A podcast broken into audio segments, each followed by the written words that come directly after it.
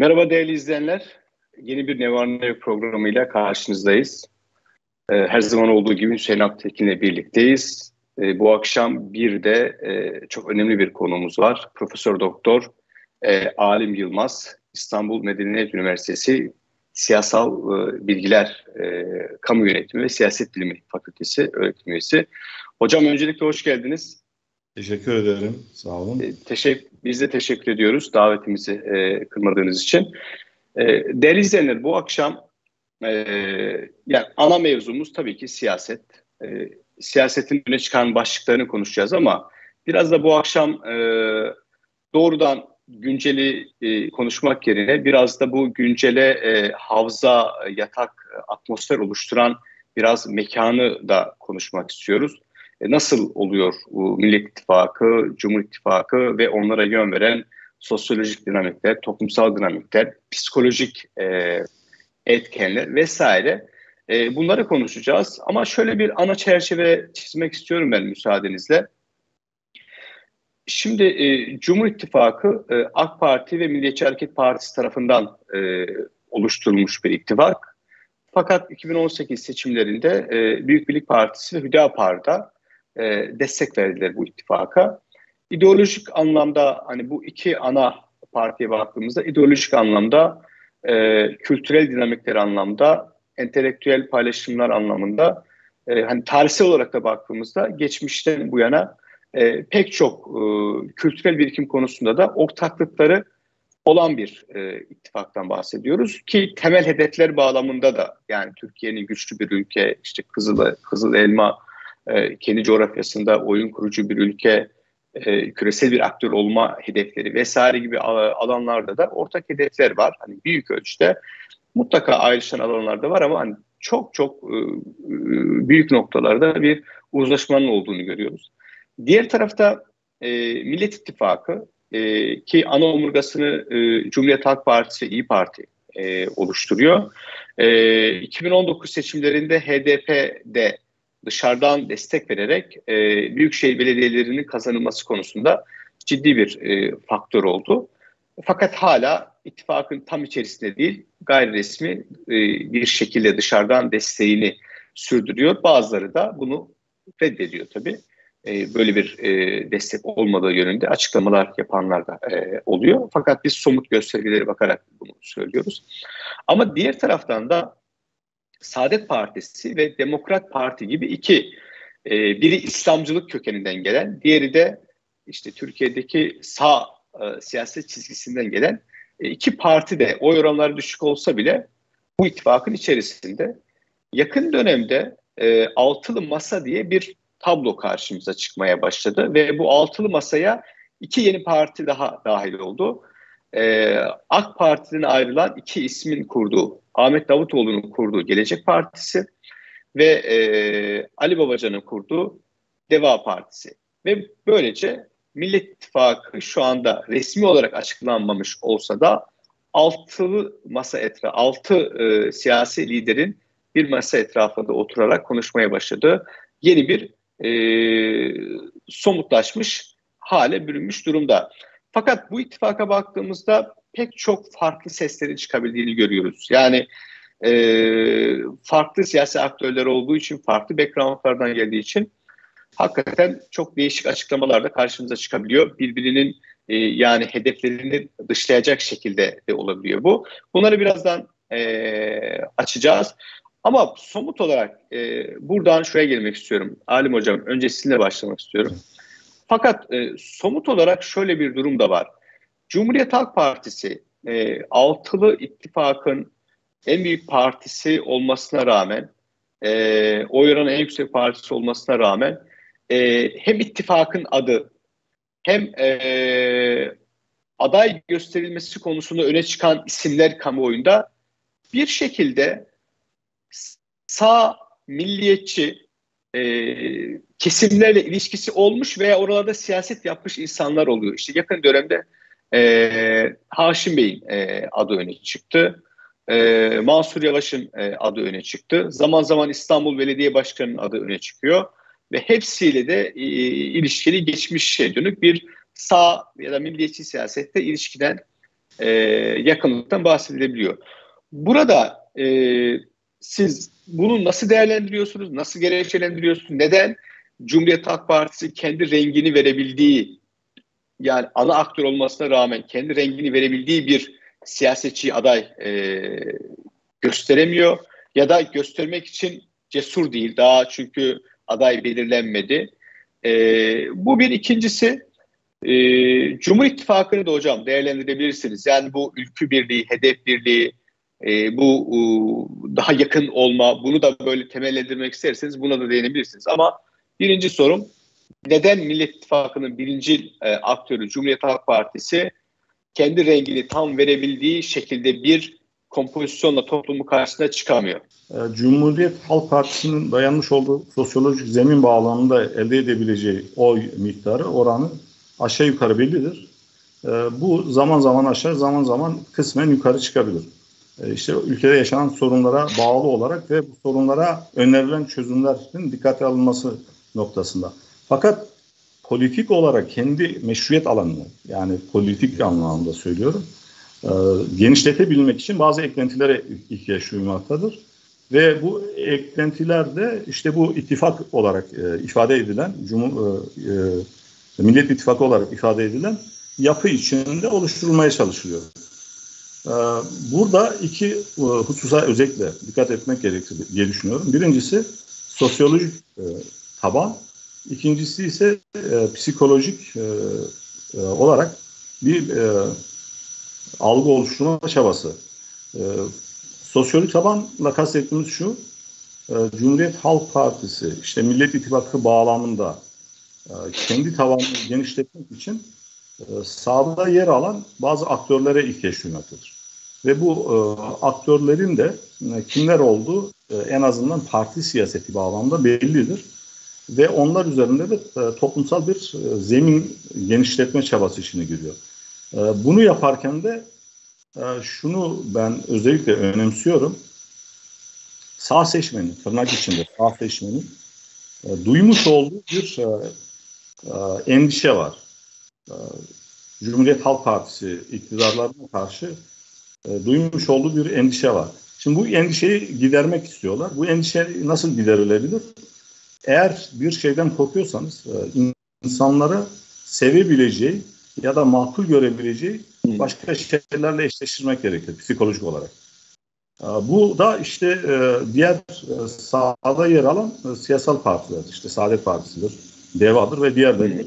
Bunlar Cumhuriyet Halk Partisi ile birlikte hareket etmeye başlayınca tabii İyi Parti de mevcut koşullarda bunların bir araya getirilmesi sağ seçme nezdinde bir meşruiyet e, yaratacaktır. Temel e, amaç budur diye düşünüyorum. Ee, Hüseyin e, aslında soru aynı soru ama oraya bir hani ek yaparak sana sormuş olayım. 2019 Cumhuriyet Halk Partisi seçim kampanyasında e, görev alan isimlerden birisi Ateş İlyas Başsoy. İşte geçtiğimiz günlerde Ruşen Çakır'ın programına konuk olmuştu.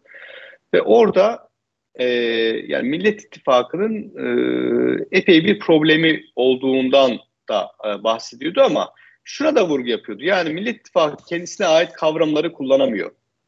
Halk kullanamıyor işte ulusalcılık üzerinde duramıyor vesaire biraz da onu derinleştirmişti e, orada o. Yani böyle bir şey de var hani rahatsızlık da var e, hani bakıldığında.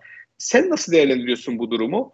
Bir de Cumhur İttifakı'nı da e, e, rica ediyorum hani değerlendirebilirsen güzel olur. E, hedefleri açısından bu e, uyumu sağlayan toplumsal dinamikler açısından e, onu da biraz değerlendirebilirsen güzel olur. Ne dersin Hüseyin? Tabii Yusuf. Ben de Alim Hoca'nın bıraktığı yerden devam edeyim o halde. Şimdi istersen sorunun ikinci yarısından başlayalım, sonundan başlayalım. Çünkü daha net bir resim var Cumhur İttifakı'nda.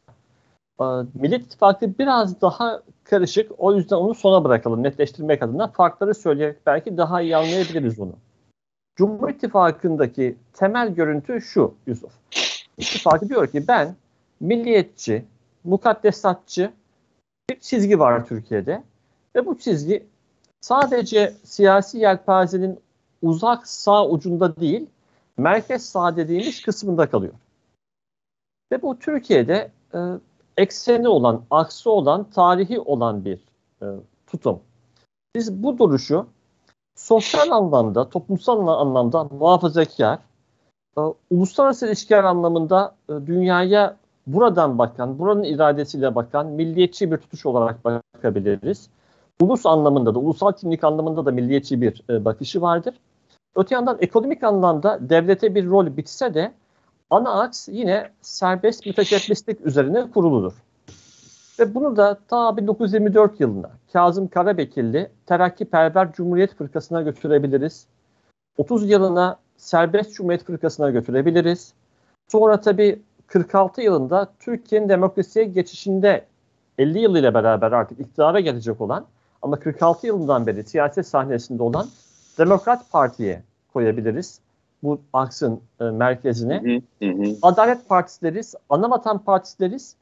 Ve bununla beraber artık çok partili hayatın daha da çok partili olduğu bir dönem vardır. E, Milliyetçi Hareket Partisi vardır, Refah Partisi vardır. Ve tüm bunların bugünkü Türkiye siyasetine miras olarak bıraktığı bazı malzumeler birlikteliği var. Az önce saydığım gibi. Yani toplumun dini inançlarına saygılı, bu dini inançların yaşatılmasına, pratiğine imkan tanıyacak bir siyaseti benimseyen, milliyetçi olan, yani Türk milleti odaklı e, dünyaya bakan, ekonomide de e, serbest teşebbüs hakkını savunan ama devlete de çeşitli oranlarda regüle etme, hatta aktif olma imkanı tanıyan bir siyasi görüş, bir ideoloji bu. Bir gelenek diyebiliriz. Tabii bugünkü e, Cumhur İttifakı'nın ana bileşenleri 24'ten beri burada değildi.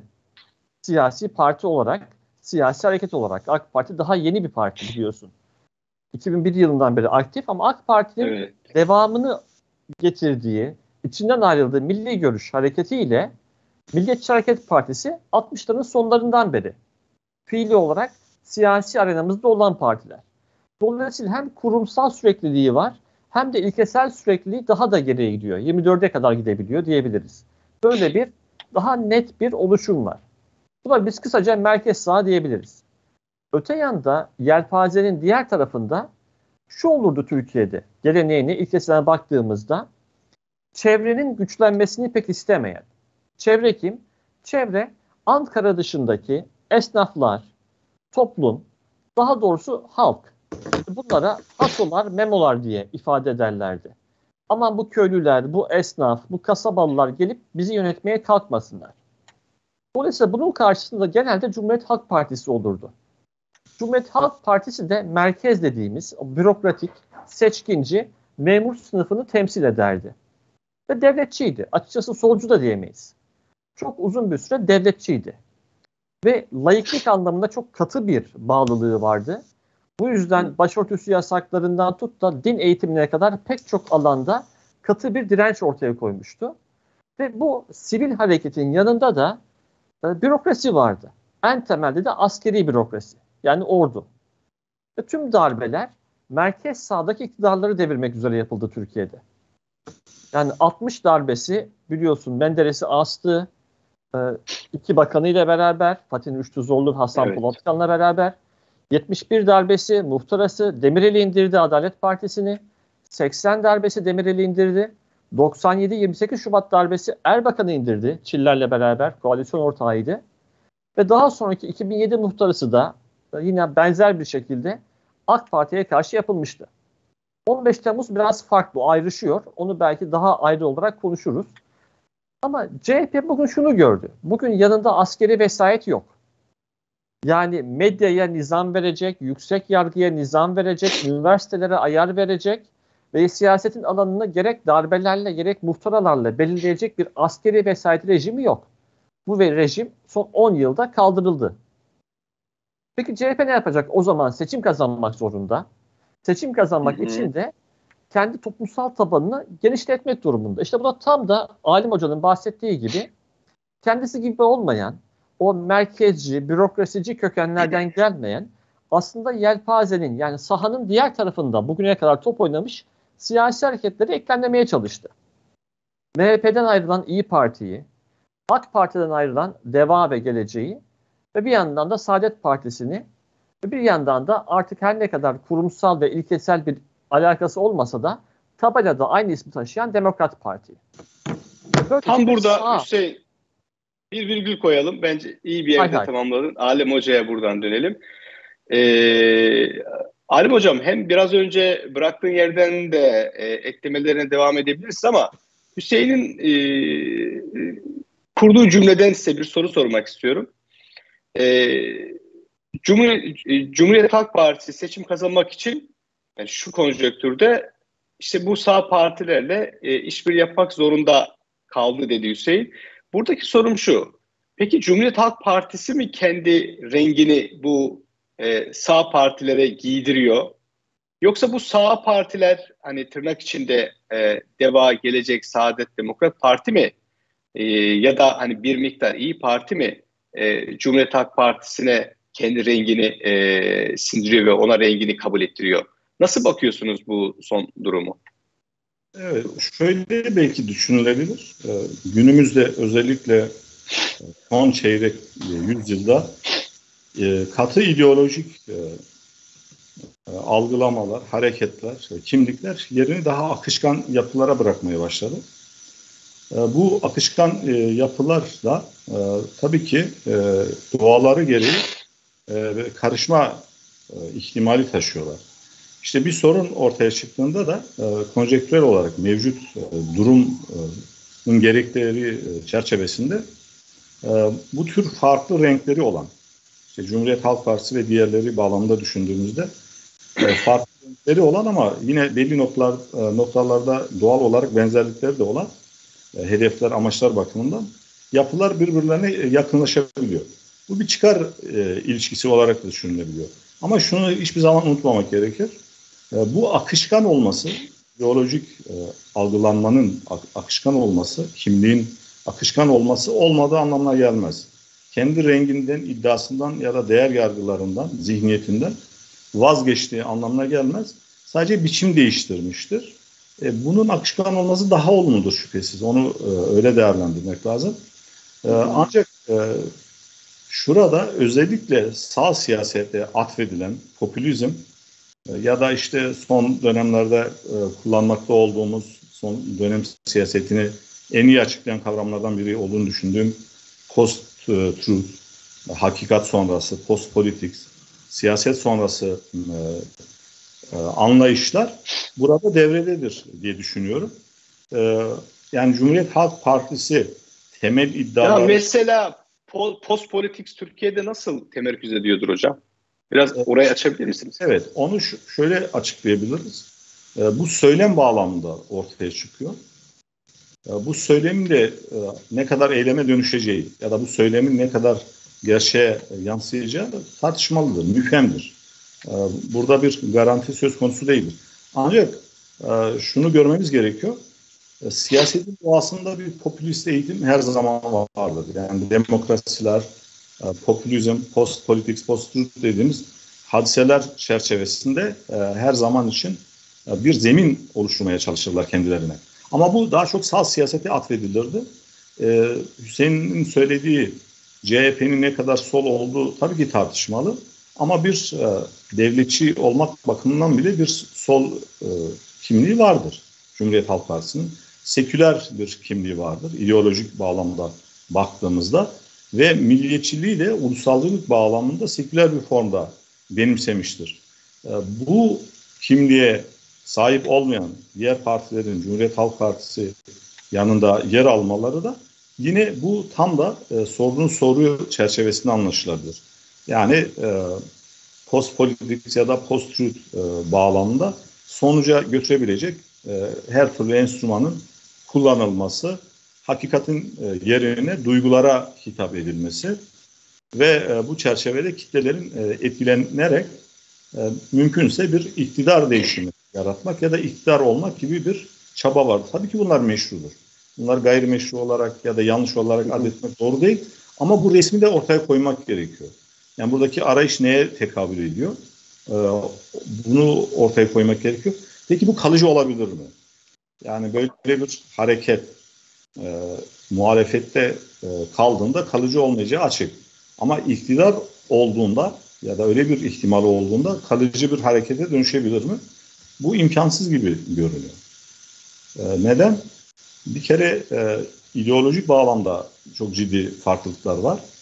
İki, tarihsel ve kültürel olarak dayandıkları zemin yani sosyolojik e, taban farklıdır. E, ve bu e, farklılıklar bir süre sonra e, çıkar çatışması yaratacaktır. E, bu bir tür... E, hangi bahislerde hocam hangi bahislerde farklıdır? Kısaca açabilir misiniz?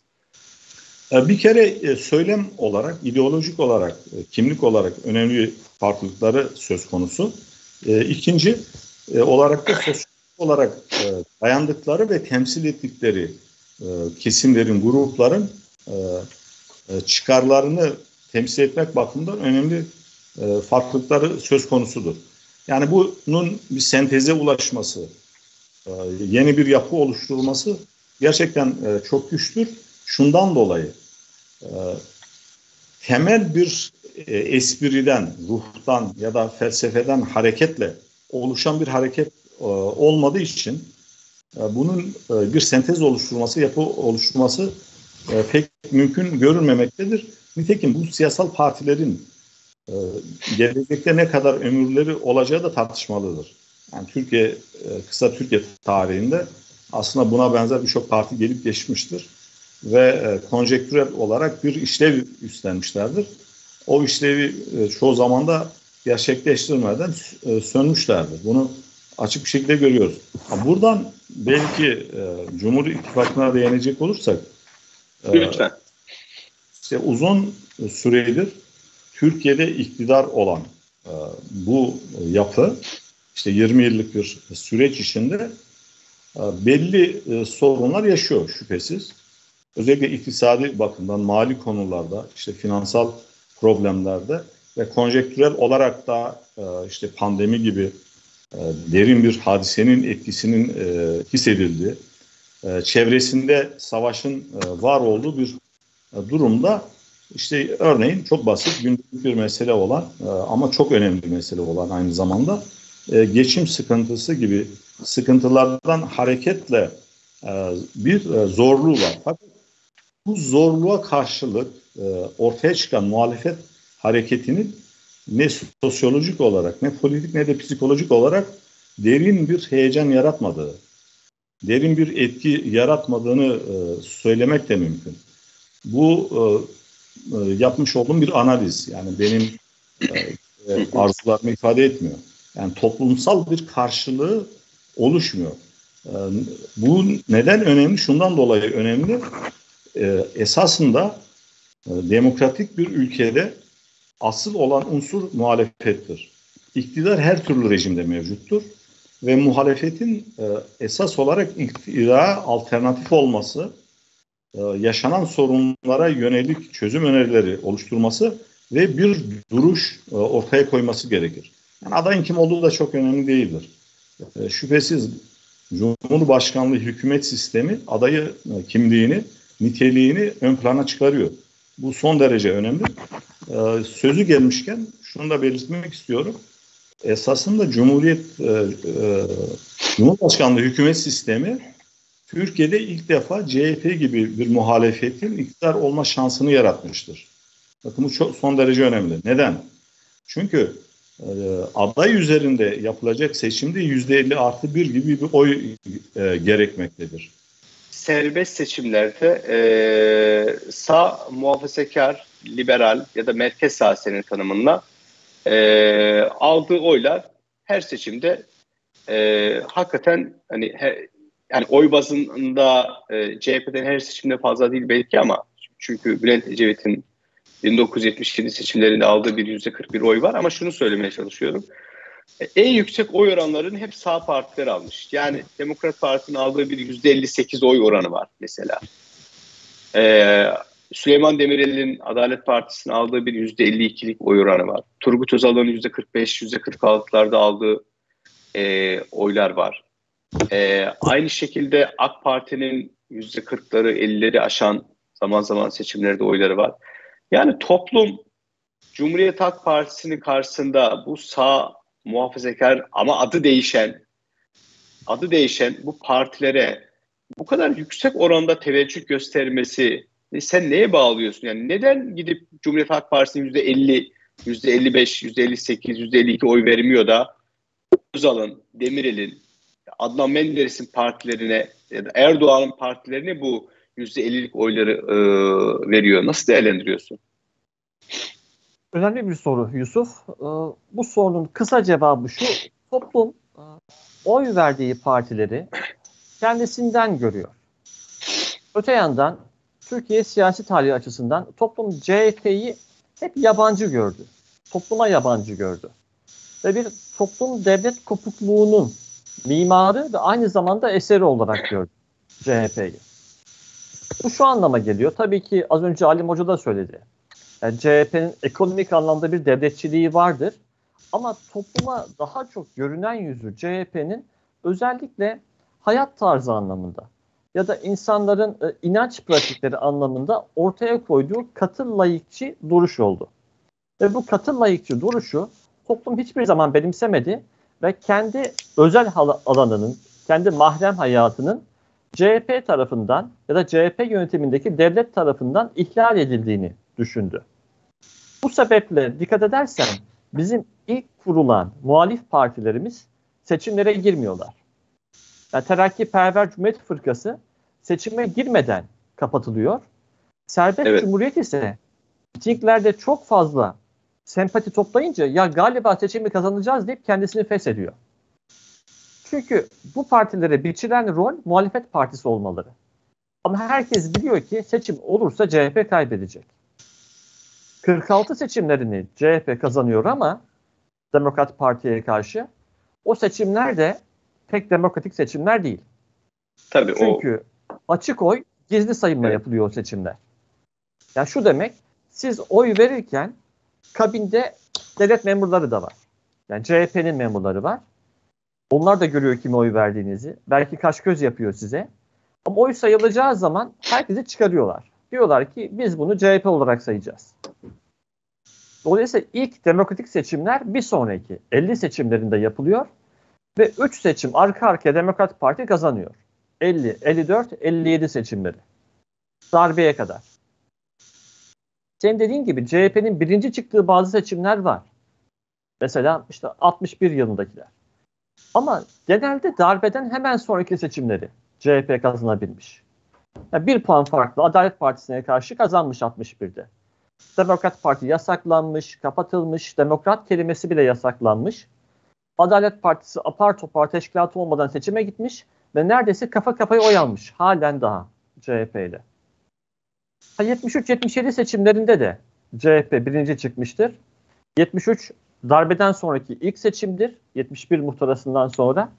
77'de Ecevit'in hakkını vermek lazım. İyi bir performans, iyi bir söylem tutturmuştur. Ama Ecevit bile rahatsızdır. CHP'nin bu imajından, bu halktan kopuk ve halkın inançlarına düşman olduğu algısından Ecevit bile rahatsızdır. Bunu defaatle dile getirmiştir. Hatta daha sonra kendisi başka parti kurmuştur.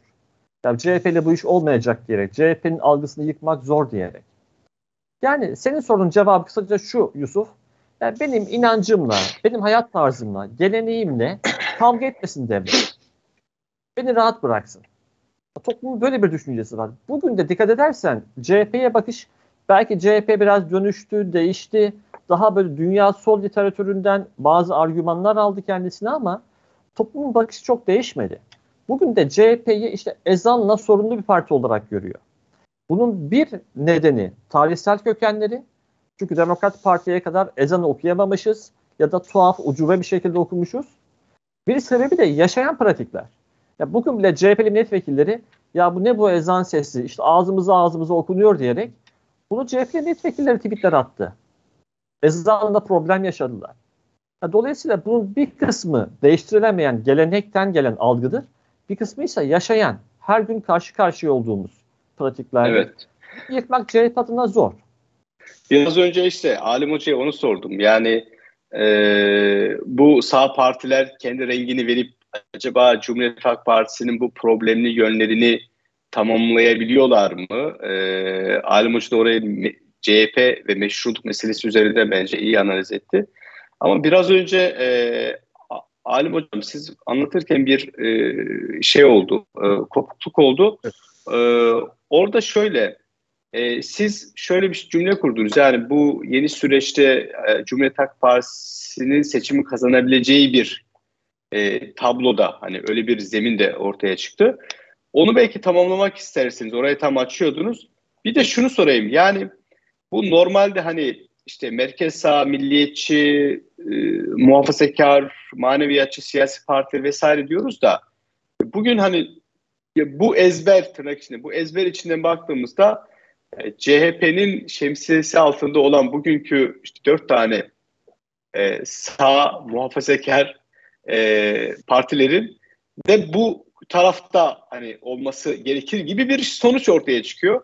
Bu partiler neden orada? Yani bunun psikolojik, sosyolojik vesaire hani siyasal gerekçeleri nedir? Hem bu Türkiye'nin tarihsel birikimi içerisinden de yani yaşadığı bu demokrasi tecrübesi içerisinden de hani bakarak belki orayı da açmak isteyebilirsiniz diye bunu da sormak istedim size.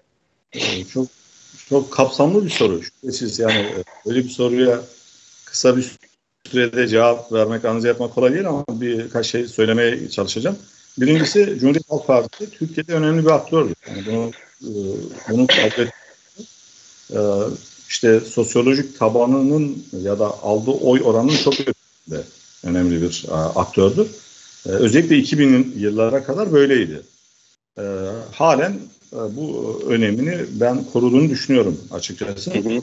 Cumhuriyet Halk Partisi'nin iktidar olma ihtimali parti olarak halen çok zor. Bütün sorunlara rağmen. Ancak e, neden e, iktidar olma ihtimali doğdu dedim. Şundan dolayı bu yeni hükümet sisteminden kaynaklanan bir sonuçtur. Yani işte bir uzlaşılacak iyi bir profil ve yaşanacak sorulara bağlı olarak böyle bir ihtimal olabilir. Yani bir adayın cumhurbaşkanı ama parlamentoda çoğunluğu elde etmek e, halen çok zor görünüyor. Bu da işte biraz önce Hüseyin'in belirtmiş olduğu sosyolojik tarih e, e, nedenler, dayanmış olduğu e, bazı temel ideolojik kodlar var ve o kodlar bazen baskılanıyor ama bazı örneklerde de gördüğümüz kadarıyla çalışmaya devam ediyor arkada. Yani o kodlar arkadan çalışmaya devam ettiği için işte toplumu değiştirmek, dönüştürmek, sekülerize etmek gibi hedefler varlığını sürdürüyor. Ve bu da bir endişeye sebep oluyor karşı cephede. Toplumun geniş kitleleri arasında işte bu noktada o bahsetmiş olduğunuz e, diğer sağda esas olarak yer alan e, partiler. Şöyle bir itirazda bulunabilir şüphesiz. Ya işte halen sağ ve sol diyoruz. Bu ikilemi çoktan aştı gibi düşünebiliriz. Ben öyle olduğunu düşünmüyorum. Bu sadece e, flulaştı ya da e, akışkan hale geldi. Ama bu kimlikler sağ ve sol olmak bakımından e, varlıklarını koruyorlar. Burada önemli bir hususa daha değinmek gerekir. O da e, mevcut Cumhurbaşkanı e, Tayyip Erdoğan hareketinin yaratmış olduğu bir etki var Türkiye'de. Hem kendi bünyesinde yani sağ e, üzerinde hem de CHP üzerinde yaratmış olduğu etki vardır. Nedir bu etki? Bu dönüştürücü etkidir.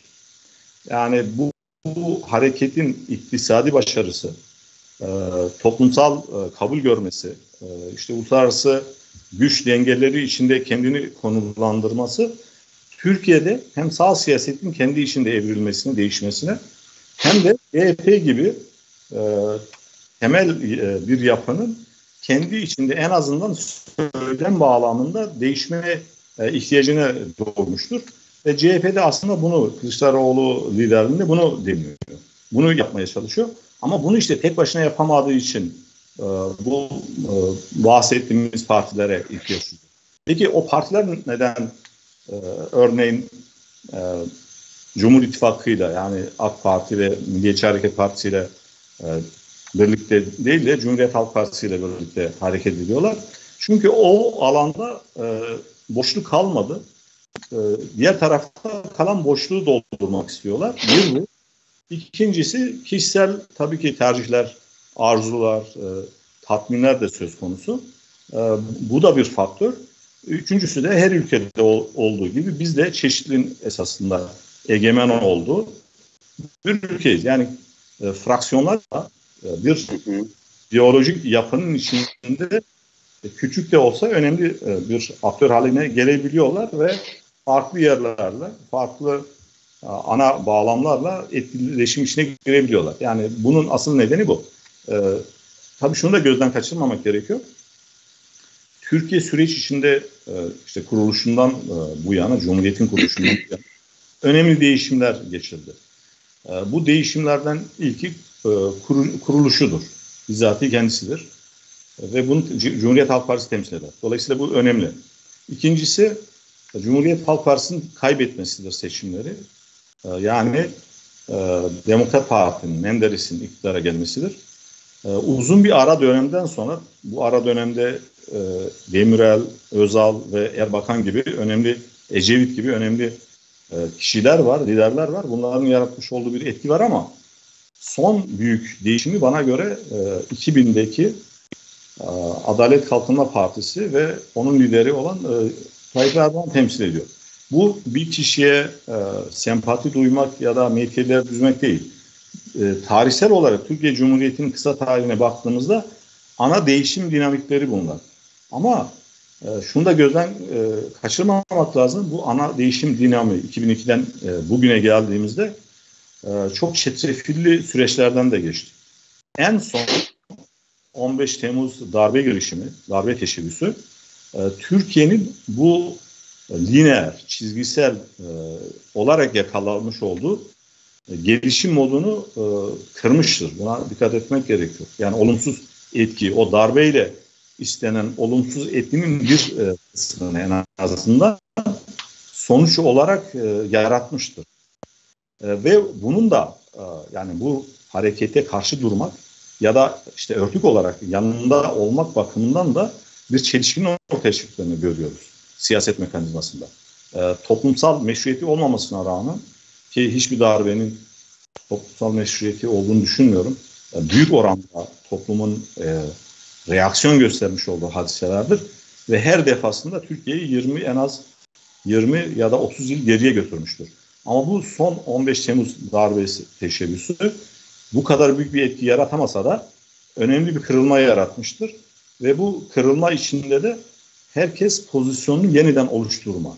Her taraf kendi pozisyonunu yeniden oluşturma ve farklı yapılara eklemlenme ihtiyacı içinde e, olmuştur. Bu bir süreç, bu bir iktidar mücadelesi bir yönüyle ama bir Türkiye'nin meselesi. Esas olarak bu çerçevede bakılması gerektiğini düşünüyorum. Teşekkürler hocam. Ee, gayet güzel bir e, analiz oldu. E, hem sosyolojik hem de siyaset e, temelli. Hüseyin e, aslında süremizin de sonuna doğru yaklaştık. E, fakat burada tabii bu belki bir iki cümle e, kurmak istersin. Yani e, 2023 seçimlerine doğru bu ittifaklar düzleminde e, bu sosyolojik geçişler e, sence e, bu şu anki mevcut durumda mı kalır yoksa yeni kaymalar, yeni hareketlilikler e, olabilir mi? Mesela aday bazında da daha sağ yani Cumhur İttifakı'nın adayı e, Sayın Cumhurbaşkanı Erdoğan ama Millet İttifakı'nın adayı da daha yine e, işte 2014'te olduğu gibi sağdan ya da milliyetçilikten gelen bir isim mi olabilir?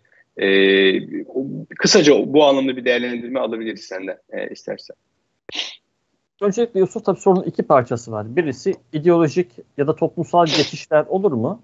Ben CHP'nin taban büyütebileceğini, oraya yönelik başka ideolojik ya da toplumsal kesimlerden geçiş olacağını düşünmüyorum. Bence CHP de bunu düşünmüyor ki bu yüzden geniş bir ittifakla seçime giriyor. Yani benim tabanıma eklenmeyemeyeceğim kesimler de işte Davutoğlu üzerinden, Babacan üzerinden, Akşener üzerinden, Karamollaoğlu üzerinden bana oy verebilsin. Böyle bir dizaynı var. Peki neden ideolojik geçiş olmayacak ya da tabanlarda kayma olmayacak? Çünkü CHP aynı CHP. Bu az evvel bahsettiğimiz yabancılaşma mevzusu. Yani CHP şunu söylüyor. Ben açtım. Eski CHP değilim artık. İşte başörtüsüyle de artık problemim yok diyor. Bakıyorsunuz meclise bu partinin başörtülü milletvekili sayısı sıfır. Ya bunun bir izahı yok. Bu demek ki sen kategorik olarak halen daha başörtüsüyle problemlisin. Yoksa bir tane numaralık da olsa bir milletvekilin olurdu. Ya da o kadar belediye e, kazandın, ya bir tanesinde kazanmış başörtülü belediye başkanın olurdu. Ya bu CHP'nin halen daha kendi o katı layıkçı kodlarından sıyrılamadığını gösteriyor. Bunun sonucunda da bu katılığa karşı olan geniş toplumsal kesimlerden de CHP'ye yönelik bir eğilim bekleyemeyiz. Ama diğer sağ partiler üzerinden oylarını CHP'ye dolaylı olarak vermelerini CHP muhtemel görüyor ki böyle bir altılı ittifak masası kurdu. Peki aday nasıl olur sorunun ikinci kısmı da oydu Yusuf. Aday daha önce gördüğümüz üzere genelde e, Ekmelettin İhsanoğlu gibi ya da üzerinde uzun süre düşünülen Abdullah Gül gibi sağ kesimlere hitap edebilecek adaylar seçimi kazanmak açısından CHP için daha kullanışlı. Ama bu sefer ben CHP'nin pek de o yola girmeyeceğini düşünüyorum. Eğer girmeye karar verirse gerçekten de Ekrem İmamoğlu olsun, Mansur Yavaş olsun ya da başka bir isim. Ali Babacan, Abdullah Gül. Bence tüm bu isimler Kemal Kılıçdaroğlu'ndan daha yüksek bir şansa sahip. Seçimi kazanma adına. Ama öte yandan da burada hem parti içerisindeki klikler arası mücadeleler hem de kişisel itirazlar resme giriyor. Ve ben Kılıçdaroğlu'nun bu kadar yakınken seçim kazanmaya, yani bu kadar seçim kaybettim ama bu sefer galiba kazanacağım dediği bir anda adaylığı başkasına vereceğini pek düşünmüyorum. Bence bir kez daha kendisi deneyecek. Ee, teşekkürler Hüseyin. Ee, burada tabii belki başka bir program yapmak lazım onun için. Ee, son zamanlarda bu e, yani Türkiye'de seçim kazanma matematiği yapılırken Müslüman, Türk, Sünni e, üçlemesinin çok yoğun şekilde kullanılmaya başlandığını, bunu bazı kesimlerin bir e, etiketleme, bir konumlandırma yaparak bir ötekileştirme bağlamında e, kullandığını görüyoruz. Bazıları da e, işte bu seçim kazanma matematiği içerisinde böyle bir profil olmalı vesaire gibi e, konumlandırıyorlar ve o, o eksende de bakıp biraz bu Kemal Kılıçdaroğlu'nun e, neden aday olmaması gerektiğine dönük bir şey altyapıyı da onun üzerine e, inşa etmeye çalıştığını görüyoruz. Bu tabii çok ayrı bir konu. E, ayrı bir programda konuşulması gereken bir konu. E, Alim Hocam e, eklemek istediğiniz varsa bir iki cümle alabilirim herhangi bir konuda. Evet. Şunu ayrıca konuşmak gerekir ama evet, muhakkak e, eklenmesi gerekiyor. E, Millet İttifakı'nın bu haliyle bile yani seçim kazanma ihtimali düşük gibi geliyor bana. Şundan dolayı e, HDP'yle uzlaşmak zorundalar. Yani masanın dışında e, e, olmakla birlikte işte yaklaşık olarak yüzde onluk bir oy oranı olduğunu ve e, çok stratejik oy kullanabilen bir seçmene sahip olduğunu düşündüğümüzde e, ihtiyaç duyduğu bu kadar önemli bir aktörü dışarıdaymış gibi e, tutması yani o ürkekliği e, göstermesi bu ittifakın o cesareti göstermemesi de bence ileride ayıplanacak e, ve e, derin olarak eleştirilecek bir hadisedir. Kendileri açısından tabii. Yani matematik olarak böylesi somut bir katkısı olabilecek bir çıktı var ama onu cesur davranıp eklemleyemiyorlar tam olarak onu söylüyorsunuz. Sonuç almak cesaret ee, Evet, evet. Ee, değerli izleyenler, e, Ne Var Ne Yok programının sonuna geldik.